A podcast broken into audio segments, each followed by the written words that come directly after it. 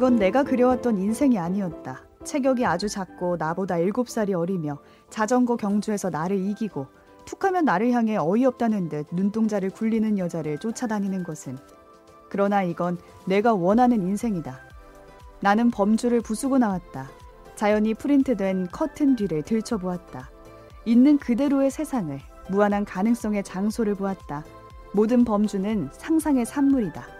그건 세상에서 가장 근사한 느낌이었다.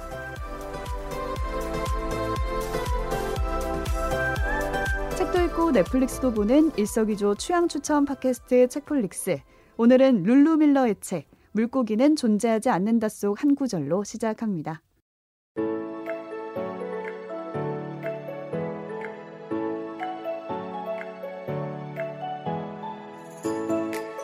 안녕하세요 책디입니다. 오늘도 오지와 덕PD 나와 계세요. 안녕하세요. 안녕하세요. 오지랖 넓은 오지입니다. 안녕하세요. 이것저것 덕질한 덕PD입니다. 네, 덕PD의 요청으로 저희가 연장, 팝업 한해 연장. 연장 어. 팝업 스토어가 연장됐어요. 네, 어제 밤 늦게까지 원고를 쓰면서 울었다. 내가 왜 사서 사서 이 짓을 하는가. 사서 고생을 했을까. 네, 저희가 지난주까지 휴가 추천작을 각자 하나씩 소개했는데 저랑 오지는 실제로 추천작을 방송하고 네, 던져놓고 휴가를 네, 다녀왔어요. 갔다 왔습니다. 네, 그리고 오지는 지난 토요일에 돌아왔고 네. 오늘이 월요일인데 네. 적응 좀 하셨나요? 지금 울고 있어요. 거의 마음으로는 비가 지금 계속 마음에 비가 내리고 있어요. 지금. 몸은 회사에 있지만 오늘 비도 어, 왔어. 나 왜 여기 있지? 약간 여기가 어디지? 아 이 비현실감이 약간 맞아. 현실감과 비현실이 뒤집혀 있는 느낌이에요 지금. 나 왜 여기? 뭔가 있니? 수습 사원이 된 느낌이에요, 아. 저도. 이게 뭐지 아. 이러면서 뭔가 적응 기간이 어. 필요해요. 책디는 좀 어, 그래도 국내 여행이라 좀 괜찮은가요? 아니요, 괜찮지 않아요. 저는 놀다 왔잖아 길에 어쨌든. 결항이 돼가지고 비행기가 아. 포항공항에서 탔는데 결항이 됐습니다. 별일 다 이대로 쭉 있었네. 결항됐다면 아, 어, 근데 결항됐을 때, 어, 괜찮아. 나쁘지 그래. 않아. 아니, 어쩌겠어. 내가 잘못한 어. 것도 아니고. 하지만 현실은 지금 여기 있다. 나 마이크 왜 앞에 앉아 있다. 그런데도 불구하고 지금 어쨌든 이 자리에 와 있는데 오프닝 어떻게 들었어요? 아, 저 같은 경우는 되게 제가 되게 좋아하는 주제예요. 범주라는 주제를 되게 음, 좋아하거든요. 뭐랄까 부수는 좀거 말고? 말하니 아, 부수는 범주. 거 말고 뭐 약간 말하고 나니까 이상한데 그러니까 약간 이렇게 상상해 보면 허공이 있을 때는 이쪽 저쪽이 없는데 뭔가 선을 하나 딱 그어버리면 이쪽 저쪽이 생기잖아요. 저는 그 음. 범주라는 거 그리고 언어로서 뭔가를 정의하는 일이 약간 그 이쪽 저쪽을 새롭게 만드는 일이라 생각을 해서 엄청 흥미롭다고 맨날 생각을 했어요. 근데 음. 여기서 약간 다루려는 이야기 들이 이런 범죄에 대한 거 다- 반대로 범주를 약간 넘어가는 상상력에 대해서 얘기하는 것 같아서 저는 아직 이 책을 사실 들고 갔다 왔는데 휴가에서 못 읽었어요. 음, 그래서 저랑 어, 똑같네요. 네. 왜 가져가는 거야? 악세사리 무게만 무게만. 마음의 안정을 위해서 갖고 왔는데 이- 오늘 좀 소개를 좀 잘 들어보고 읽어봐야겠다는 음. 생각이 드네요. 네, 저는 좀 헷갈렸는데 내가 원하는 인생이 아니라고 했다가 또 다시 음. 내가 변덕이. 원하는 인생이라고 했잖아요. 그러니까. 그래서 그냥 생각해 보기에는 그냥 범주를 부수고 나와서 새로운 가능성을 본것 자체는 음. 뭔가 내가 원하는 인생이라고 생각했는데 또 지내다 보면은 그게 또 새로운 게 아닌 게 되고 음. 뭐 음. 범주를 벗어나도 다시 내가 그리던 인생이 아니었던 게 되고 뭔가 이게 반복되는 게 아닌가 어. 이런 생각을 해봤습니다. 아, 이게 이제 오프닝 앞부분에만 보면 무슨 네. 연애 소설인가. 그쵸. 뭔지 뭐 쫓아다닌다 모르겠어요. 무슨 누구를. 그쵸? 근데 그 뒤에는 또 무한한 가능성의 장소, 뭐 모든 범주는 상상의 선물, 음. 이런 약간 관념적인 얘기들이 나와서 이게 음. 뭐지 싶을 수 있는 것 같아요. 일단은 책 제목 물고기는 존재하지 않는다. 제목 자체가 좀 어, 이 뭐야? 라는 뭐죠? 느낌이 들죠. 어. 근데 논픽션입니다. 음. 그러니까 소설은 아니에요. 음. 그래서 오프닝에 나온 어떤 여자를 쫓아다닌다는 게 저자가 실제로 쫓아다녔던 얘기라는 뜻이에요. 음, 어. 어 근데 그러면은 연애담이냐, 논픽션 연애담이냐 그렇다고 하기도 애매하고 아니라고 하기도 애매한 게 이 책의 장르를 규정을 해봐라. 음. 라고 하면 굉장히 어렵습니다. 음. 왜냐면 이 책은 커리어와 연애라는 두 가지를 고민하는 뭐 이 MZ 세대 어. 고민인가 오. 이 고민하는 저자의 삶이 담긴 에세이이기도 하면서 음. 어떤 한 인물의 생애사이면서 사회 현상에 대한 비평이면서 추리 소설 같은 대목도 있고 음. 과학적 지식까지 쌓일 수 있는 꽤 뭔가 묵직한 교양서까지 음. 다 담겨 있는 제가 이 책을 실제로 교보문고에 직접 가서 샀거든요. 네. 코너가 에세이 코너가 아니었어요. 에세이 코너가 아닐 수 있죠. 과학 음. 인문 과학 아니, 음, 뭐지? 음. 어. 자연 과학인가 하여튼 과학 쪽에서 제가 가져왔던 기억이 뭐 이런. 데도 있었고. 네. 다른 지점에 가면 소설에 또 들어가 있고 그럴 그런 수거 아니에요? 있어요. 아무튼 이게 여러 가지가 담겨 있다 보니까 버라이어티한 뷔페 같다라는 음. 점에서 우리가 이제 휴가 때 이것저것 읽고 싶잖아요. 그쵸. 근데 이거 한 것만 들고 가면 된다. 아 다양한 아. 맛을 볼 수 있다. 네, 여러 맛을 느낄 수 있다. 그래서 덕피디가 가져온 이 물고기는 존재하지 않는다. 이 책 어떤 책인가요? 소개해 주시죠. 아, 제목이 굉장히 독특하지만 이 제목의 의미는 책에서도 되게 마지막에 가서야 밝혀집니다. 아, 네, 이게 제일 궁금한데. 그쵸, 궁금하죠. 맞아요. 그러니까 저자인 룰루 밀러라는 사람부터 얘기를 해보면 미국의 라디오 네트워크인 NPR에서 일하는 과학 전문 기자입니다. 음. 그러니까 아버지도 과학자였어요. 그러니까 아버지에게 얘가 인생의 의미가 뭐예요?라고 물어본 거야. 완전 어렸을 남다른 때. 아이네요. 근데 애들이 되게 이런 어. 핵심을 찌르는 질문 뜬금없이. 가끔 할 수 있어. 인생의 의미? 응. 그러니까 아버지의 대답이 근데 과학자잖아. 근데 이제 뭐라고 대답을 하냐면 의미는 없어. 아, 라고 대답을 하는 이거다. 거야. 어. 이거 확실. 의미가 100% 있어야 이거. 돼. 근데 이제 아버지가. 문과는 약간 의미가 있다고 어. 생각하고 의미 없으면 못 사니까 우리. 그, 어, 의미, 의미 없으면 어, 굶어 의미 죽거든요. 중독이야. 어.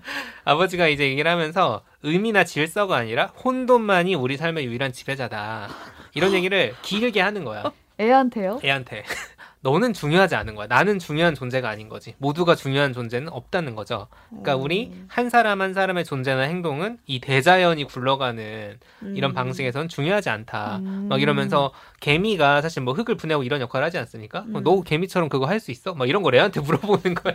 보통의 부모가 하는 방식과는 전혀 다른 그러게요. 화법을 쓰시네요. 너는 습- 너는 넌뭐 중요해. 특별하다. 뭐 그렇지요. 항상 이렇게 하는데. 중요하지 않다는 거잖아. 근데 이게 어떻게 보면은 과학자의 결론일 수도 있고 굉장히 종교적인 결론일 수도 있어요. 사실 음. 우리 하나하나의 어떤 그런 게. 음. 그러니까 저는 그런 생각이 좀 들더라고요. 아무튼 이 메시지를 기억을 하시면서 남은 이야기를 들어보시면 되겠습니다.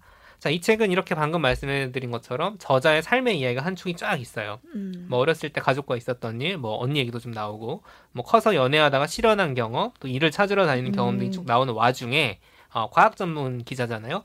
이 저자가 데이비드 스타 조던이라는 과거 유명한 생물학자가 있는 거예요. 이 사람에 대한 자료를 수집하고 그의 생애사를 정리한 결과물이 저자의 삶과 쫙 병렬적으로 가는 거예요. 음. 오. 그래서 이 서술 방식으로 굉장히 독특한 음. 그런 작품이라는 평을 받았고요. 평행이론처럼 왔다 갔다 하면서 그 둘의 인생을 비교하는 그래서 거예요. 저자의 삶은 3대로 가고 음. 이 데이비드 스타 조던이라는 사람의 삶도 3대로 가는데 그 이야기를 그 왔다 갔다 왔다 갔다 하면 서술하는데 그게 막 저자의 삶의 인생에 뭔가 주는 메시지가 있는 것 같은 내용이 이제 나중에 어. 그때 그때 나오는 거죠. 음. 그럼 이 저자가 조던을 특별히 뭔가 관심을 가진 계기가 나오나요? 아, 그런 것도 이제 책에 보면은 나오게 음, 됩니다. 뭐 물론? 엄청나게 왜냐하면 이 데이비드 스타 조던이라는 사람이 그래서 누구냐 우리 모르잖아요 지금. 근데 어, 미국의 소위 명문대 중 하나로 꼽히는 스탠퍼드 대학교의 초대 총장입니다. 아, 옛날 사람이에요. 거기서는 유명한 사람이네요. 그렇지. 거기선 유명한 사람일 수 있죠. 근데 우리 관심 없잖아 음. 사실. 갑자기 이 사람을 왜 어, 이렇게 소개하는지 그러니까, 어. 정말 궁금하거든요. 그래서 시작해 보면은 처음에 약간 이제 그 에세이 같은 프롤로그가 딱 지나가고 갑자기 데이비드 스타 조단이라는 사람의 어렸을 때 얘기부터 나오기 시작을 어. 하는데 우리는 이 사람이 대체 뭐길래라는 어, 생각이 맞아. 드니까 그쵸. 초반 진입 장벽이 좀 있어요. 어, 너 뭐 돼? 이렇게 되는 그렇지. 거예요. 뭐가 되냐면 스탠퍼드 대 초대 총장이 어. 됩니다. 아 되는구나. 음. 그리고 또 그냥 총장으로서 뭐 행정가로서 유명한 사람이 아니라 전 세계에서 가장 많은 물고기에게 이름을 붙인 사람. 뭔가 어? 뭐, 멋있다 좀. 이렇게 말하면 좀 좀 멋있어요. 그렇지요. 어. 신기하다. 여기서 이제 이름이 근데 뭐 메기 이런 게 아니라 학명 그렇지 Ever 아. mannia panamensis 무슨 에- 뭐 이렇게 뭐 라틴어로 라틴어로 하는 이름들. 진짜 라틴어인지도 모르겠어. 어. 그런 학명으로서의 이름을 가장 많이 붙인 박물학자입니다. 음. 생물학자. 자, 근데 이렇게 생각을 해보면 자 물고기의 이름을 가장 많이 붙인 생물학자예요. 어렸을 때 뭐에 관심이 있었을까? 물고기. 물고기 물고기에 관심 있었을 거죠? 네. 아닙니다. 완전 어렸을 아. 때는 별에 관심이 많았대. 별에도 아. 이름 붙였겠네. 어. 근데 영감을 별은 얻었나 보다 별자리. 근데 별은 이름이 엄청 붙어 있잖아. 어. 이미, 이미- 어렸을 때 이미 있어서. 붙어 있잖아. 그래서 이 사람이 근데 어렸을 때 별에 관심이 많아서 미들네임이 그래서 스타로 골랐다고 합니다. 아, 그 마음대로 그렇게 나 고를 수 있는 모르겠어. 거예요? 근데 잘 모르겠어. 우리 이 미래 책에는 그렇게 잘 나오는데 모르겠어. 뭐 고르지? 난 뭐, 아보카도 이런 거 붙여도 되는 거예요? 배 아보카도. 아, 유- 아보카도 좋아해? 아무거나 생각나가지고 그렇지. 실명 오지 아보카도. 아니야 뭐 어차피 윤슬 작가님 나오셨을 때 성경은 깠으니까. 어. 아무튼 배 아보카도.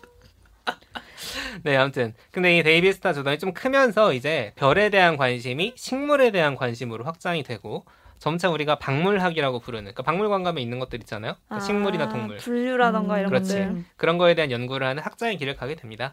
그러니까 책의 전반부에 이 과정이 쭉 나오는데 앞서 말씀드린 것처럼 스탠포드 대 뭐 어쩌라고 음. 우리 우리 한국의 오래된 대학 뭐 서울대 총장도 관심 없는데 음. 서울대 네. 초대 총장 누군지 전혀, 알아요? 전혀 전혀 관심 없죠. 없잖아. 어. 근데 이 저자의 문장력과 굉장히 방대한 자료조사 덕분에 마치 정말로 한 명이 어떤 그, 사- 그 어렸을 때 삶부터 쫙 따라가는 듯한 그런 거 를 보면서 굉장히 생생한 묘사가 돼 있어요. 그래서 음. 아주 지루하진 않습니다. 꽤 흥미롭게 다가오는 측면이 있고 특히 이제 이 조던이 요즘으로 치면은 어마어마한 덕후 기질에 음. 어렸을 때부터 음. 컬렉터 기질까지 있는 그랬을 것 사람이야. 같아요. 음. 음, 그래서 별은 따다 모을 수 없잖아. 근데 물고기는 모을 수 있는 거죠. 성인이 돼서 학자가 된 다음에는.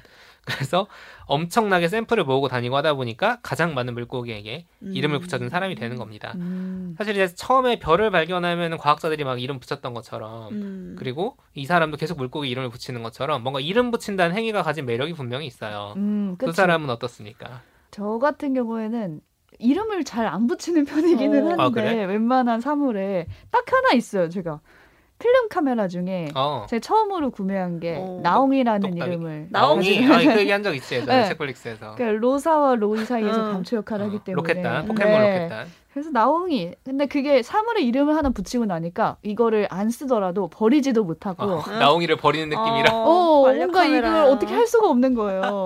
요즘은 안 쓰고 있지만 애정이 생겼구나. 네. 어. 저는 실제로 생물의 이름을 붙였는데 저희 반려견이 음. 새- 처음 집에 왔어요. 원래 전 집에서 있던 이름이 있었는데 새로 이름을 붙여주기로 음. 했어요. 새로 적응하라고. 그래서 이름을 제가 100% 창작한 건 아니고 제 약간 친구들 사이에서 공모를 했어요. 아이디어 있냐. 그때 준 이름이 친구가 제가 배씨고 베개라고 지으라고 아이디어를 준 거예요. 배신의 집 강아지니까. 근데 그걸 모두 가족들이 마음에 들어해서 지금까지 베개가 됐고 약간 저도 이름을 잘 안 붙이게 되더라고요. 뭔가 음. 그게 낯간지럽기도 하고 음. 맞아. 약간 뭔가 그게 나한테 뭔가 뭐 이렇게 특별하게 다가오지 않을 때는 딱 이름을 안 붙이게 되는데 저는 차를 이제 사고서 사람들이 다 차에 어, 이름을 차 이름 붙이더라고요. 그래서 저도 붙였어요 이름을. 뭐라고? 그래서 배차? 그런 모든 게 모든 게 그렇게 돌아가진 않아요. 아니야? 저희 차가 차 종이 니로라서 어. 제가 로버트 드니로에서 따와서 어. 로버트라고 붙였어요. 아. 차에 로버트라고 하면 좀 근데 네. 약간 예스럽다. 그, 뭔가 그렇죠. 그래서 안 부르게 돼. 근데 제가 쏙 마음에. 쏙 들지 않고 역시 낯간지러워서 안 불러요. 그래서 어, 그- 그렇지 입에 착 차라고 해요. 네. 그래서 이건 약간 실패한 이름이에요. 음. 음. 뭐 새로 더 좋은 게 떠오르면 배차. 배차 좀 너무 그래요. 배차 이제 생각보다. 베개 친구 어. 배차. 의식을 네. 지배한다 이름. 붙여놓는다는 게 쉬운 일은 아닌 것 같아서 네, 되게 네. 부담스럽잖아요. 뭔가 맞아요. 이름 지으라고 하면서 그치. 애칭이면 몰라도 이름을 짓는다는 음. 건 쉬운 일 아닌 것 같아요. 그쵸. 그러니까 뭐 저도 약간 애칭스럽게 붙인 게 제가 최근에 이사를 하면서 이런저런 가전이 생겼는데 아 로봇 청소기를 선물을 받았어요. 아 음. 얘가 근데 돌아다니는 걸 보니까 귀엽지 않아요? 귀엽긴 어, 한데 귀여워요. 굉장히 귀찮아. 어, 이 앞에 맞아. 얘가 청소는 얘한테 맡겨놓고 쉬자는 취지로 어. 로봇 청소기 비싸게 사잖아요. 음. 그런데 자꾸 치워줘야 돼 뭘. 그치. 맞아 걸리면은. 저 출근할 걸리적거리니까. 때다 올려놓고 출근해요. 얘가 야 이럴 거면은. 이 시간에 내가 청소기 그러니까. 돌리겠다. 저희 집이 남편은 뭐. 해- 항상 핸드폰으로 이 친구가 청소하는 궤적을 볼수 아. 있거든요. 그걸 오. 흐뭇하게 보더라고요. 그러니까. 아, 열심히. 약간 잘 어디 걸렸다 ASMR. 그러면 어떻게 걸렸대 못 움직이고 있대. 거의 반려동물처럼. 그쵸. 그래서 이 로봇 청소기에게 제가 붙인 이름은 발발이. 아 발발 발발거리니까. 발발거려, 실제로. 발발거리는 써본 사람은 알아, 맞아, 발발이. 맞아, 맞아. 뭐 이런 식으로 애칭처럼 이름을 붙이긴 하는데 사실 근데 이제 이건 약간 제가 뭐 귀엽게 일상에서 하는 얘기고 음. 이름을 붙인다는 건 사실 엄청난 권력이거든요. 엄청난 의미죠. 그쵸. 그러니까 뭐 예를 들면은 저희가 소유했을 이제 때만 가능하고. 그렇지. 어. 근데 이제 소유하지 않아도 어떤 현상이나 대상에 대해 이름을 붙인다는 게 저희가 뭐 MG 이런 얘기 요즘 많이 하니까 음. 예를 들어보면 2019년에 청년 파리 사회라는 책이 나온 적 있어요. 그때 팔, 이제 이. 파리, 파리, 판다. 파리. 응, 청년 파리. 아, 어, 저자인 김성기 씨가 이제 사회학 연구자인데 한 10년 동안 청년 세대에게 붙은 이름을 세 보니까 30개가 넘더라. 아 무슨 아하. 저 무슨 88만 원 N- 세대, 어, N포. 어, N포 세대, 촛불 세대, 어, 달관 그치, 세대. 맞아. 뭐 요즘 다 합쳐서 그냥 MZ라고 대충 퉁치는 것 같긴 한데 맞아요. MZ가 대체 뭔지 모르겠지만 MZ가 우리는 좀 못 들어줘야 팔 뭐지 88만 원 세대보다는 그치. 좀 있어 보이잖아요. 거기 들어가 있어서 왠지 어, 기분 좋아. 가치적인 의미가 별로 없어서 어. 거기다 대고 막 이런저런 그게 없으니까. 근데 이제 이런 이름을 스스로 자기가 붙이는 경우도 있지만 대부분은 기성 세대가 갖다 그쵸. 붙인 음. 경우가 많다는 거죠. 그러니까 이름을 짓는 것 자체가 어떤 존재의 의미를 잡아주는 건데 음. 어떤 권력이 되는 경우가 있는 거죠. 그러니까 로봇 청소기 같은 게 스스로 이름을 지을 수 없잖아요. 음. 자기가 어떻게 그쵸. 로봇이라고 부르면 불러야지 어쩌겠어. 그쵸. 배 개의 의견을 들어봐야 되는 거죠. 본인은 마음에 안 그럴 들 수 수도 없잖아. 있어요. 그러니까. 음. 근데 이제 부르니까 오는 거 아니겠어요? 그렇죠, 그렇죠. 자꾸 그걸로 부르니까. 아무튼 이 데이비드 스타 조던이라는 사람은 이런 명명, 그러니까 이름을 붙이는 행위에서 굉장히 큰 기쁨을 스스로 느꼈던 음, 사람이고. 음. 그리고 이제 자기가 다 붙이면 되니까 음. 옛날에 별 이름 짓던 사람도 얼마나 편했겠어. 음. 붙이면 그게 의미가 붙이면 되니까. 네. 그래서 이제 이 책의 전반부를 읽다 보면은 아, 이 남이 덕질한 얘기를 계속 보는 음. 우리가 SNS에 가끔 그런 계정 팔로우할 때 있잖아요. 맞아요. 남이 덕질한 얘기 계속 보게 되는 그런 느낌인데 그게 또 주는 재미가 있고 이게 약간 이중 구조인 게 데이비드 스타 조던이 이 얘기가 쭉 가는데 이거를 사실 쓰는 저자는 따로 있는 거잖아요. 그러니까 그치. 룰루. 룰루 밀러는 이, 이 사람이 이 조던을 덕질한 얘기를 우리가 보고 있는 거야 또. 어, 덕질의 덕질까지 보고 있는. 덕질을 덕 PD가 과연 추천할 만하다. 네. 아 그래서 내가 이 책 재밌게 읽었나. 어, 네 남의 덕질을. 본다. 그렇죠. 되게 흥미로운 지점이 있습니다. 또 이제 문, 문장이 계속 좋아서 훌륭을 넘어가게 되는데 어쨌든 이 조던이 덕후라고 말씀을 드렸잖아요. 덕후는 직업은 아니죠. 그렇죠. 그렇죠. 직업은 아니기 때문에 커리어를 정리해주는 단어를 붙여본다면 분류학자입니다. 음. 네, 음. 이름을 계속 붙였던 음. 사람이랑 연관이 돼 있겠죠. 분류학이라는 게 뭐냐면 이건 포유류, 이건 조류, 이건 음. 파충류. 그 생물을 딱 분류하는 사람들인 건데 이 분류가 되려면 뭐가 필요하겠어요? 기준 있어야죠. 기준이 있어야죠. 왜냐하면 어떤 생물이 처음 보는 애가 나왔어. 음. 얘는 어 이거 뭐야? 파충류야? 음, 조류야? 포유류야? 딱 분류할 수 있는 기준이 있어야 되는 거니까. 그리고 그 기준에 따라서 질서 있게 쫙 모든 생물이 분류표에 들어가는 음. 그런 학문을 하는 사람인 건데 어 그래서 이 덕후이자 컬렉터이자 분류학자인 덕업일치인데? 완전 그러게요. 분류학자지 어. 그죠 머리 딱 이렇게 뭔가 어. 방에 뭔가 개통도 하나 이렇게 네. 있고 어. 자기가 막 찾은 이름 붙어 있고 하면 얼마나 자기 덕업일치 느낌이 들겠어요. 벽면이 막 칠판으로 되어 어. 있어가지고 그렇죠. 싹. 벽면 정도로 그치지 않아. 아, 이제 막 건물이 올라가는 거야 이제. 그래서 막 새로운 물고기를 찾아 떠나고 샘플을 모으고 이름을 붙이고 분류체계 안에 넣는 이 일의 반복으로 이 사람의 삶이 이루어져 있습니다. 그리고 그 업계에 성취가 있으니까 대학교 총장까지 음. 가게 된 거겠죠. 자 여기까지 들으면은 아 이 무슨 과학 이야기인가? 그 교양 위인전? 그렇죠. 위인전 같아요. 약간 평전, 어. 그쵸, 좋게 해줘봐야 평전 어. 정도고 뭐 어떤 그런 얘기인가? 교양사에 좀 취미가 없는 분들은 아쉬울 수 있어요. 이게 왜 이렇게 난리인가? 이거 사실 되게 지금 센세이션이거든요. 책 자체가. 음. 근데 책 중반에 갑자기 장르가 스릴러로 대체되는 지점이 생깁니다. 어 여기 좋아. 이런 데가 여기서부터 저도. 음. 그냥 막 보다가 어 이거 근데 어, 재미는 있는데 이 정도까지 찬사를 받아 하면서 읽다가 딱 나오는 순간 제가 혹해서 이제 그때부터 멈출 수 없었던 지점이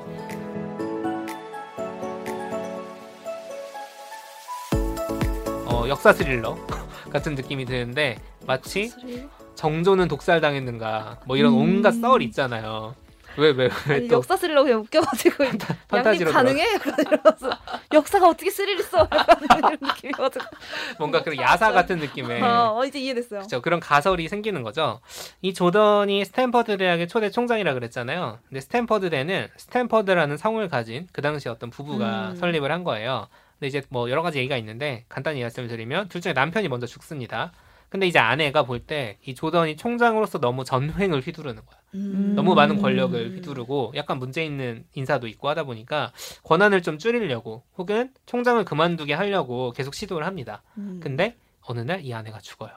이제 스릴이? 시작된다. 어, 죽어. 죽는데 어떻게? 죽냐면은 어떤 독극물에 의해서 살해당한 것처럼 굉장히 구체적인 정황이 있고 의심이 가는 상황이 되는데 되는데 이 데이비드 스타 조던이 그 현장으로 날아가서 좀 멀리 있었어요. 직접 죽였다고 보기는 어려운 네, 상황이지만 이 사람이 뭔가 어디 여행지에 가서 죽었는데 거기 딱 날아가서 갑자기 막 수습을 하는 거. 왜냐면은 자기는 총장이고 설립자의 아내가 그쵸, 죽은 그쵸. 거니까 음. 하더니 그 다음 날 뭔가 음식을 너무 갑자기 많이 먹어서 죽었다. 아, 이런 식으로 약간 음? 수상하게 어, 공식적으로 어. 발표를 해버려요. 이유가 희한하네. 이유가 특이하죠. 음. 근데 그 결론에 맞춰서 근거들을 몇 가지 해서 발표를 해버리는 거야. 아. 근데 이것에 대해서 처음에 이 사망한 시신을 부검했던 검사했던 의사들이 말도 안 되는 소리다. 음. 이건 독극물에 의한 음. 사망이다라고 했는데 그 진실이 덮여가는 과정이 나옵니다. 장르가 진짜 어, 확 바뀌네요. 어, 근데 이 대목이 제가 지금 되게 축약해서 설명했는데 굉장히 스릴감 넘치게 묘사가 어. 돼 있고 누- 뭐가 진실이지? 진짜 탐정 만화 보는 것처럼 막 넘어가는 부분이 있습니다. 정말 소름 돋아요. 그래서 이것만 추적한 책이 따로 나올 정도. 오. 이게 이제 어. 우리는 모르지만 음. 그 그쪽에서는 굉장히 사건이었으니까. 그쪽 큰 사건이었나 봐요. 미제 사건으로서 약간 음. 미스터리로 남아 있는. 그래서 이런 얘기가 막 나오는 거예요. 그러면은 이제 우리가 이 전체 책의 구성에서 봤을 때 여기서 알 수 있는 거는 그러니까 재미도 재미지만 이 조던이라는 사람은 굉장히 권력지향적인 음, 음. 사람이라는 것만은 죽였는지 안 죽였는지 모르지만 음. 결국 그건 알 수 없지만 어쨌든 여러 가지 정황상 뭔가 관여했다고 한다면 굉장히 권력을 지향하는 사람이다라는 건 짐작이 되는 거죠. 음. 자 지금까지 말씀드렸던 얘기를 좀 종합을 해보면 모든 생물, 그러니까 몇십만, 몇백만, 몇천만 혹은 우리가 셀 수도 없을 정도로 많은 그 모든 생물을 하나의 분류 체계 안에서 규칙적으로 설명할 수 있다고 믿고 그것에 이름을 붙이면서 어떤 질서를 만들어가는 일만 해왔던 사람인데 권력지향적이다. 이 권력지향, 질서지향이라는 두 가지가 만나서 끔찍한 혼종이 나오는데 바로 우생학입니다. 음. 우생학은 이제 어떤 종은 다른 종보다 우월하다 혹은 열등하다. 저도 이 지점이 두 번째 소름이었는데 음. 이게 왜 갑자기 우생학이 나오는데 음. 하나의 기준으로 생물을 분류하다 보면 기존의 기준 체계에 맞지 않는 존재가 딱 나타났을 때 음. 방법이 두 개가 있어요. 기준을 폐기하거나 음. 아니면 이게 기준에 맞지 않는 열등한 것이다라고 음. 아. 깎아버리거나 그렇죠. 네. 그러다 보니까 뭐 장애인은 예를 들어 비장애인에 비해 열등한 것인가 다른 것인가 뭐 정상인이라는 소위 말하는 프레임이 있으면 음. 장애인은 비정상의 범죄에 들어가는 거고 근데 장애인 비장애인이라고 우리가 얘기한 이유는 그것이 정상성이 아니라는 이- 그 문제시 때문에 그러는 거잖아요. 또 우리가 나병이라고 옛날에 불렀던 한센병 음. 격리돼 사람들 막 격리되고 그랬죠. 열등한 것인가 다른 것인가 백인과 흑인 사이엔 우열이 있는가 이런 부분에서 이 우생학이 사실 단순히 학문일 수가 없는 게 학문도 아니고요. 사실 과학적 근거가 없으니까 반드시 권력과 결합해서 열등한 족을 말살하거나 그쵸. 뭔가 피해를 주는 방식으로 뭔가 비극이 벌어집니다. 뭐 나치의 유대인 학살이 대표적이고 한센병 환자나 시설에 입소한 사람들에 대한 강제 피임 같은 이런 거를 이 데이비드 스타 조던이 미국에서 주도했던 사람인 거예요. 음. 무서운 사람이구나. 생각보다 무서운 사람이죠. 어. 그러니까 지금 보면은 이 앞에서 보면 이게 책이 아주 두껍지 않아요. 네. 200 몇십 페이지 되는데 앞에 오씨 막 별 덕후야. 어, 이러다가 귀여웠는데 좀 저거까지. 덕후 생활 어, 약간 물고기에 막 이름 붙이는 거 좋아해 어. 하다가 오 갑자기 막 사람을 어, 죽일 수도 있어 하다가 해버렸어. 갑자기 사실상 우생학 광풍에 어. 주도하는 왜냐하면 그때는 이미 스탠퍼드 대 총장이라는 그쵸, 그 지위가 관련이 있으니까 있었죠. 해서 그 담론을 주도하는 사람이 돼버린 거예요. 정치권에 영향을 미쳐가지고 강제 피임시키고 음. 시설에 막 입소시키고 이런 그 피해자들 아. 인터뷰도 막 나와 있어요. 위인전이 아니대. 어, 그러게. 전혀 아니에요. 그러니까 어. 저도 이제 보면은 그리고 이 데이비드 스타 조던을 대하는 저자의 태도가 처음에는 어머 되게 신기한 음. 뭐 음. 소년의 꿈 뭐 이런 걸 어. 시작을 해가지고 막 위대한 약간 덕후 기질과 컬렉터 기질 사람 이렇게 해서 뭔가 어떤 체계를 완성시킨 사람이길래 근데 쌓여질 때부터 아. 야 이거 왜 이렇게 긍정적인 것 같이 하다 보니까 아. 확 바뀌어 어. 나중에는 그 시선이 그러니까 우리가 겪는 감정의 변화를 저자도 그대로 서술에 담고 있는 거예요 음. 이 대목이 또 나름의 반전이었죠 그러니까 덕후가 아니라 빌런이었다 음. 근데 지금도 이 조던의 이름은 어떤 자연 경관, 뭐 학술기관, 군대에서 이름이 붙어 있는 거야. 음. 위인으로 남아 있으니. 음. 쉽게 말해 미국 사회 아직도 위인으로 추앙받는 인물이 이런 사람이다 라는 걸 폭로하는 책인 거예요. 음. 아. 네, 어마어마하죠. 자, 그러면 이제 여기까지 들으면 아 뭔가 의미가 있는 책이긴 하구나라고 하는데 물고기는 존재하지 않는다는 대체 뭐냐 그러면 그러니까 제목은 제목의 의미는 아직 안 나온 거잖아요. 그리고 사실 여기까지 들었는데 너무 약간 사회 비평적이고 좀 뭔가 촉촉한 부분은 없는 그런 느낌이 들 수도 있는데 이 조던이 덕후가 아니라 나쁜 놈인데 추앙받고 있다 하고 끝나느냐? 아 그렇지 않습니다. 이 제목의 의미에 대해서는 제가 직접적으로 다 말씀드리면 정말 뒤에 가면 정말 감 약간 약간 뭉클한 감동이 오거든요. 음. 그걸 해치니까 힌트만 좀 드리면은 앞서 이제 저자의 아버지가 저자한테 얘기했던 혼돈만이 유일한 지배자다. 라고 했던 거는 질서를 추구하고 어떤 하나의 기준, 그러니까 정상성을 추구하는 조단과는 반대되는 사고방식이잖아요. 그러니까 혼돈과 질서라고 하면은 우리는 보통 뭐가 나은 것 같아? 질서. 질서가, 질서가 더 나은 것. 같잖아요. 그래서 규칙을 정하고 그 규칙을 안 지키면 그게 불편하다고 느껴요. 음. 이 부분에 되게 생각할 지점이 있거든요. 맞아 맞아. 그리고 되게 사소한 것들이 되게 많아요. 엄청 많죠. 그러니까요. 저는 대체로 설거지를 하면 꼭 정리하는 게 있는데 인덕션 위에 양념통 세 개가 있거든요. 소금이랑 설탕, 고춧가루. 음. 근데 그 각 통에 숟가락이 하나씩 음. 얹- 얹어져. 있어요. 그 세트로 팔잖아요. 그러니까 근데 그게 항상 뭔가 요리하고 밥 먹고 나면 흐트러져 있는 거죠. 어. 뭐. 한쪽은 오른쪽, 되니까. 뭐 왼쪽 가 있고 설거지 다 하면은 꼭 그거를 왼쪽 방향으로 왼손잡이거든요. 돌려놔. 왼손에 다 돌려놔.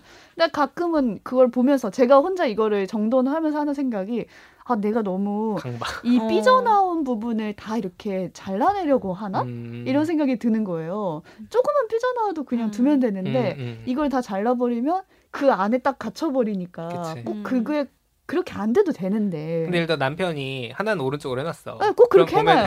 아, 오른손잡이니까 그러면 그때 감정이 어떻게 되냐가 중요한 거지. 화가 나요? 어 당연히 약간 불편하니까 어차피 이제 저를 위한 거거든요. 사실 그치. 그거는 나를 어, 위한 내가 주로 하면. 규칙이기 음. 때문에 왼쪽으로 놓죠. 음. 어.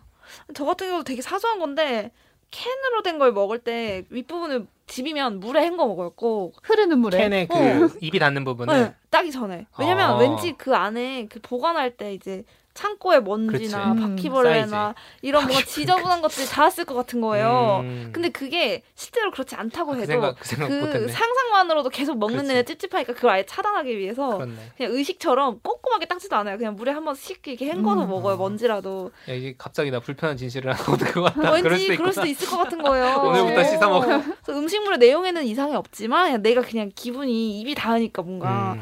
그런 사소한 그냥 강박증 같은 게 있는 것 같아요. 그렇죠. 그런 것들 아마 누구나 하나씩 가지고 있을 거예요. 저 같은 경우도 이제 제가 주로 쓰는 게 이제 인터뷰 질문지 같은 걸 많이 쓰니까 줄이 바뀌면 근데 쓰다가 이제 한 줄씩 음. 넘어갈 수 있잖아요 질문이. 그렇죠. 그러면은 이제 그 숫자 뒤로 그 두 번째 줄부터는 좀 여백을 만들어줘야 돼요. 어. 음, 그러니까 들여쓰기. 그렇지 어. 들여쓰기를 줄줄이 해서 더 튀어나와 버리면 그냥 어. 화가 그렇지. 나는 거죠. 뭔가 마음에 안 들어. 어. 그러니까 질문 번호가 식별이 안 되잖아. 어, 그리고 뭔가 그쵸, 집중도 안 되는 것 같고 그러니까 반드시 들여쓰기 설정을 하는데 이게 MS 워드 같은 데는 자동으로 돼요. 음. 근데 이제 한글 프로그램에서는 그게 안 되거든요. 그래서. 어. 무조건 들여쓰기를 하고 어. 참고 자료는 다 파란색으로 정리하고 왼쪽 여백은 몇이고 양식에 대한 강박이 있다 보니까 원고 막 30분 안에 빨리 써서 달라고 해도 일단 이거부터 맞추고 어, 시작하는 양식부터 아, 양식부터. 어. 맞추고 시작하자. 이게 약간 저의 의식 같은 거기도 하고 저거. 덕PD랑 같이 일을 해봤잖아요. 아, 맞아, 맞아. 원고가 아주 깔끔해.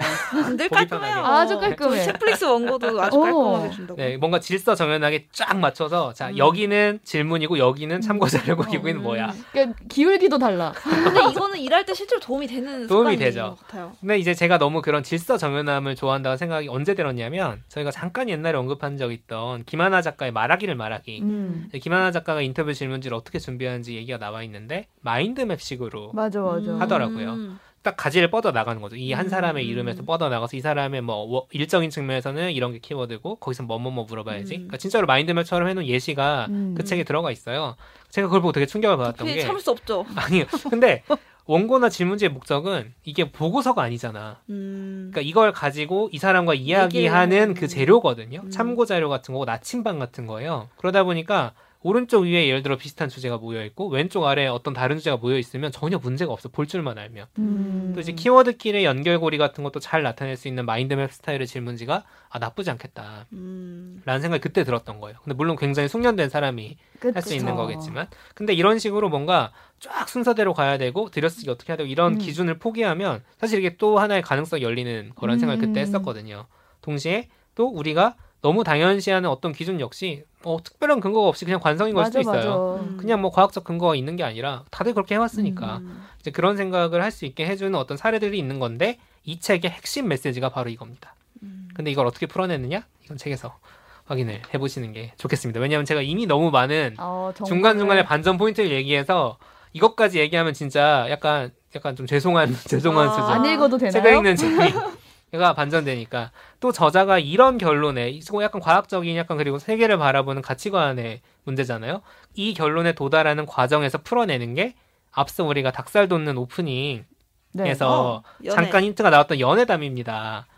뭐라고 했냐면 이건 내가 그려왔던 인생이 아니었다. 음. 체격이 아주 작고 나보다 7살이 어리며 자전거 경주에서 나를 이기고 툭하면 나를 향해 어이없다는 듯 눈동자를 굴리는 여자를 쫓아다니는 것은 그러나 이건 내가 원하는 인생이다.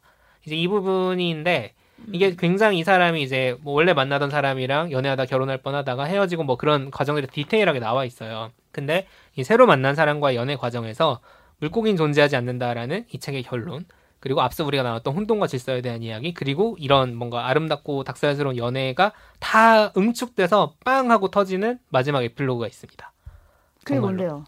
말씀드리면 안 된다니까. 음. 읽으라고. 읽어봐야겠어. 읽으라고 빨리 아. 읽으십시오. 그래서 거기까지 읽고 나면은 물고기는 존재하지 않는다라는 제목이 왜 꼭 필요했는가 그 의미까지 아시게 될 겁니다. 뭐 제가 복잡하게 소개를 했지만 이게 복잡한 얘기예요. 어떻게 보면. 근데 쭉 읽었을 때 아, 이게 한마디로 요약은 되지 않지만 굉장히 재밌는 이야기. 음. 꼭 우리가 어떤 생각해봐야 될 지점이 존재한다. 그러니까 제가 이제 리뷰를 통해서 소개하기 어려운 게 문장이 얼마나 훌륭한지는 읽어봐야 아는 거고 음. 다 읽을 수 없으니까 예를 들어 다빈치 코드나 내셔널 트레저 같은 약간 어드벤처물 있잖아요. 막 음. 수수께끼 풀면서 찾아다니는 약간 그런 구성으로 돼 있거든요. 어. 현재 시점에서 이 데이비드 스타 조던이 남긴 족적을 막 찾아가요 저자가. 음. 그러면서 이제 그 얘기가 또 나오고 하다 보니까 좀 이 박진감 넘치는 영화처럼 읽게 되는 측면도 좀 있고요. 중간중간에 이제 쾅 하고 머리를 맞게 되는 반전에 마지막에 감동까지 정말 다이나믹한 책입니다. 음. 그래서 음. 그런지 책 소개를 읽었을 때 아무 단서도 얻지 맞아, 못했어요. 이게 맞아. 무슨. 책이고 음. 그렇지. 왜냐하면 책 소개. 왜 안 되는지 알아? 어, 그렇게 못하는. 거야. 어, 이제 이해됐어요. 그래서 우리가 못 읽은 거야. 어, 그래서 그래서 시작을 못한 뚜껑을 거야. 열기까지 약간 그렇지. 장벽이 있었어요. 맞아, 무슨 책인지를 맞아. 모르니까. 그렇죠. 그래서 이게 앞에 이게 많은 사람들이 책을 다 읽은 사람들은 굉장히 극찬하고 있는데 못 읽어 사람들이 어, 선뜻 손이 보통 안 이. 띠지 앞을 보고 아 이런 내용이겠거니 그렇지. 하고 기대를 들어가는데 그래서 못 들어간 어, 거였구나. 저도 이게 과학 책, 자연과학의 얘기가 많이 나오나? 음. 우생학 어쩌고 저쩌고 키워드하고 어. 보길래 그 어떤 사람에 대한 얘기인가? 그렇지. 손이 안 가더라고요. 맞아. 나는 물고기 관심 없는데. 그렇죠. 관심 없죠. 근데 물고기 존재하지 전혀 관심. 심지어 어, 철학인가? 그래서 굉장히 이 책을 읽다 보면은 내가 막 너울 타- 그 롤러코스터 하듯이 약간 울렁울 울렁울렁 하면서 음. 뭔가 좀 많은 변화와 이런 걸 나도 느끼게 되고 음. 사고도 굉장히 넓어지게 되고 어쨌든 그런 약간 어, 휴가 때 즐기기에 꽤 생각보다 어, 괜찮다. 굉장히 흥미진진하네요. 네, 음. 흥미진진해요 일단. 그래서 뭔가 앞에 한 2, 30페이지 혹은 조금 더 넓게 잡아도 3분의 1 지점까지만 잘 넘기면 그다음부터는 정말 재밌습니다. 그리고 뭔가 뿌려놓은 씨앗들을 다 회수해. 어, 맨 떡밥 끝에 있어. 가서 떡밥을 어. 탁- 떡밥에서. 굉장히 중요하죠. 필력이 가- 상당히 좋은가 보네. 맞습니다. 그래서 지금 8월 초라서 이제 아직 휴가 안 떠나신 분들도 계시고 집콕. 휴가 계획하시는 분들 계실 텐데 아 이것저것 다 보려고 하다가 음. 못 읽어요. 지금 그치. 책디랑 오지도 들고만 갔다가 못 읽은 어. 것처럼 하지만 이 책은 읽다 보면 확실히 재밌다. 네, 추천을 믿어보시고 이거 한 권으로 이번 휴가에 함께 해보시면 어떨까 싶습니다. 네, 보너스 책까지 함께 했습니다.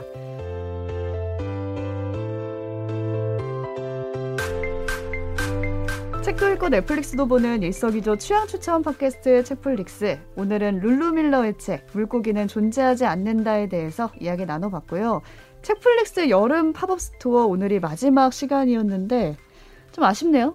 좀 이제 또 귀찮긴 하지만 그러게요, 마치 즐거운 측면도 있기 어, 때문에 마치려니까 또. 언제 또 오나? 네, 그쵸. 그리고 사실 저희 반겨주신 댓글로 반겨주신 많은 분들이 계세요. 음. 뭐 예를 들어서 이거는 사실 저희 방송 시작하고 나서는 아니지만 제가 저번에 빼먹었던 댓글이 하나 있어 소개를 해드리고 싶은 게 애플 팟캐스트에 꼬북님이라는 분이 남겨주신 댓글인데 꼬북님. 단연 제 최애 팟캐스트 세 분 모두 늙어서 목소리 안 나올 때까지 해주셨으면 좋겠어요.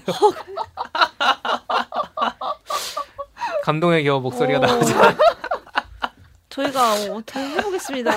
네. 진짜 목소리 안 어. 나올 때까지. 네.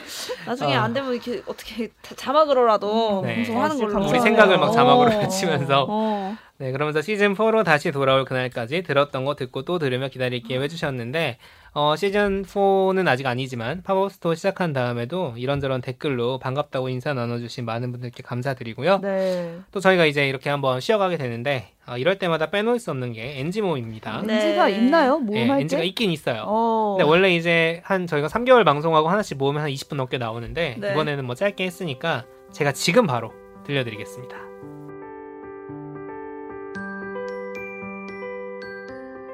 애정이 듬뿍 담긴 팟빵 댓글 하나 읽어보겠습니다.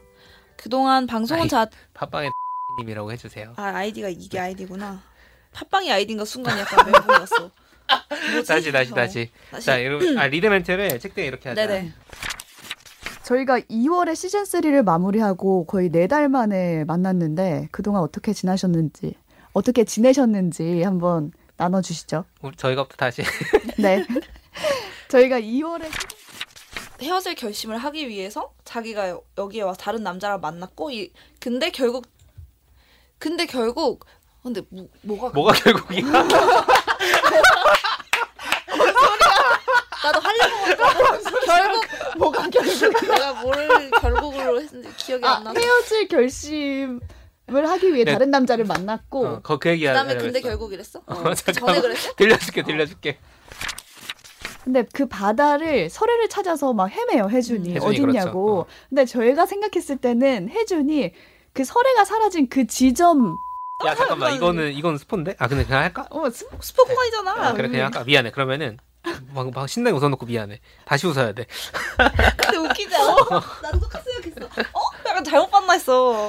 아 나만 그런 다시. 다시. 저는 이 N차 관람하고 싶다는 생각을 한 게 이 결말 부분이었거든요. 음. 설해가 기본적으로 이 탕웨이 배우와 박해일 배우 두 명이 끌고 가는 음. 그 작품인데, 둘이 대화가 한국어로 그렇게 막 능수능란하게 나오지가 않아요. 음. 한국, 한국어로 그렇게 유연하, 뭐라고 뭐지? 유창하게. 음. 말안 하니까 이런 것도 진짜. 말을 많이 해야 돼. 어. 두 사람의 대화가 유창하게 이어지지가 않아요. 그럼에도 불구하고 혜주는 끝없이 설애를 의심할 수밖에 없는데 신문 과정에서 나 여기서, 여기서 앞서 책대가 얘기한 것처럼이라고 했는데 안 얘기 안 했네. 뭐지? 자기 마음대로 왔어 얘기했대. 아니, 들으면 알 거야. 신문 과정에서 설마. 하길래요. 안 그냥 뭐. 파는구나. 만원 만원. 근데 그 지점에서 왕십리 CGV에 화재 경보기가 울렸대요. 그래서 돌아버린다 그 진짜. 5분을 남기고 어. 모두가 나가게 됐다고 그 하더라고요. 우리 우리 동기 PD가 피해자예요 네. 피해자. 그래서 결말이 그 뒤에 뭐가 더 있냐 해가지고 정말 중요한 게 하나가 더 나와 있는데 양동이로 모래를 파는데 그뭐 어. 하려고 파는 건지를 알아야 되잖아요. 궁금하다. 그거를 못 보고 나온 CGV 찝찝해라. 관객분들 정말 참 안타깝네요. 안타깝습니다. 거기서 다시 끊었다고? 덕분에 다시 보겠네요. 더- 그렇죠. 더 다시 흥미롭게. 봤다고 아, 합니다. 네. 그렇구나. 그 얘기하고 싶었어. 네.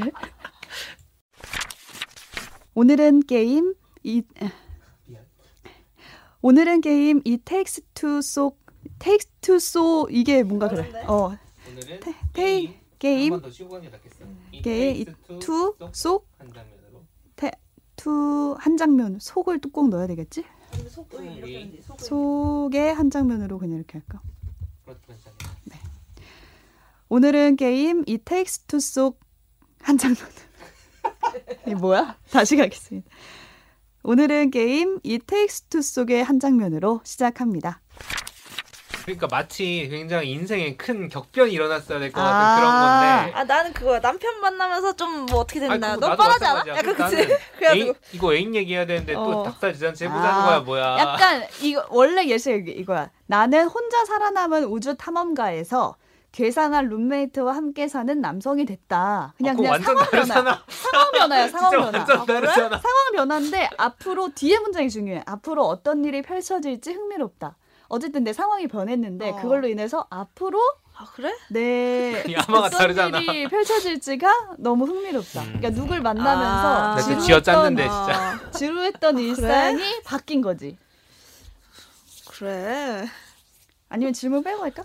아 뭐랄까 뭐가 남 이게 남편이 고만하려고 남편이 너무 많이 해가지고 아, 약간 우리가 식상 그래 지금 코로나 때 어, 만나는 사람이 없어. 배우자밖에 어. 없어가지고 그래. 너무 남편 그래. 얘기만 하나 적인 해서 사람이었는데 교회를 다니면서 아 그치. 어머, 그치. 그런 거야 거지. 그런 거 어. 그런 거.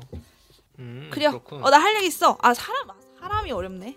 나는 그러니까, 성격이 그러니까 나도 급한 사람인데 운전을 누구 하면서 한 명을. 정하기가 힘들다는 그 문제가 생기더라고. 새로운 사람. 아 오늘 엔지 모임 거리 있어서 좋네.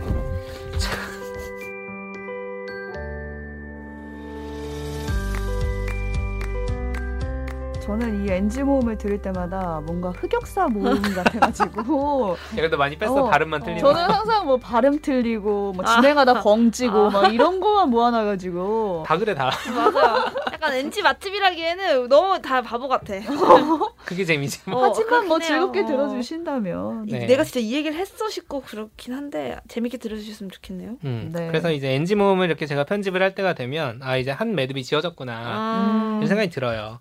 뭐 팝업 스토어도 사실 오늘로 끝인데 네. 뭐 잠깐 문을 열어보니 어떠셨습니까? 저는 좀 찜 목록이 비어져 가고 있었거든요. 음. 이제 뭐 볼거다 음. 봤고 아 넷플릭스 이제 끊어야 되나 막 음. 생각하고 있었는데 마침 책플릭스가 다시 열려가지고 음. 찐 목록을 좀 채우게 된 것 같고요. 속마음은 사실 찐 사랑 작품을 소개할 수 있어서 가장 좋았던 것 같아요. 그러니까 음. 매주 해야 될 때는 좀 더 시간이 있었다면 더 더 신중하게. 더 음. 고를 수 있었을 텐데 아니면 더 다른 정보들을 좀 취합해서 나눌 수 있었을 텐데 그게 좀 부족할 때 아쉬웠거든요. 음. 근데 이번에는 그래도 그동안 또 좀 쉬었다고 좀 풍성해진 리스트 안에서 고를 수 골랐구나. 있어가지고 그게 음. 가장 좋았던 점인 것 같습니다. 근데 저도 약간 숙제하듯이 한 권씩을 이렇게 뭔가 소화해 왔던 게 되게 그때는 운동하듯이 약간 근육이 음. 생겼던 것. 같은데 오랜만에 뭔가 또 하늘 소개하니까 굉장히 품이 많이 들고 어 굉장히 막 부끄럽고 약간 이거 내 거야 어, 이러면서 어, 꺼냈는데 주섬주섬 우리 되게 이 감각은 시즌이 계속 반복돼도 익숙해지질 않아요. 처음에 네. 그 문을 열 때는 그래서 약간 좀 되게 새로웠고 어 실제로 저는 추천받은 책 큐가 가져가서 잘 읽기도 했었고 역시 서로 저희도 실제로도 맞아요. 서로 영업을 하고 있다는 점 네. 다시 한번 상기를 하게 됐네요. 네, 저희가 그 이번. 팝업 스토어는 휴가 추천작을 주제로 했는데 이 팝업 스토어 만드는 것 자체가 저희한테 또 과로의 시간이기도 하지만 사실 정신적으로는 약간 휴가처럼 일탈의 시간이기도 했어요. 저 음. 일상 업무에서 벗어난 일을 또 오랜만에 해가지고 맞아. 일상에 지쳐 있으면 휴가만 보고 살지 않습니까? 음. 제가 지금 이 두 사람은 휴가 갔다 왔지만 음. 저는 지금 작년 10월부터 휴가를 한 번도 못 갔기 어. 때문에 휴가만 바라보고 살고 있습니다. 이번엔 진짜 가는 거죠. 갑니다. 음. 코로나만 안 걸리면. 음. 그래서 이 휴가만 바라보고 사- 일상을 살아내는 것처럼 뭔가 1111 쳇바퀴에 치여 사는 음. 와중에 좀 다른 걸 생각할 수 있는 시간이었던 맞아. 것 같아가지고 저도 좀 즐겁게 어, 한 달 정도를 보낸 것 같아요. 네, 네. 가끔 이렇게 범주에서 좀 벗어나 줘야죠. 음. 범주를 부수고. 책플릭스 여름 팝업 스토어는 여기까지입니다. 짧은 시간이었지만 함께 만나서 반가웠고요. 댓글 남겨주셔서 저희도 너무너무 감사하고 반가웠습니다. 네. 언젠가 또 시즌4로 돌아올 날을 저희도 기다리면서 여기서 인사드릴게요. 고맙습니다. 감사합니다.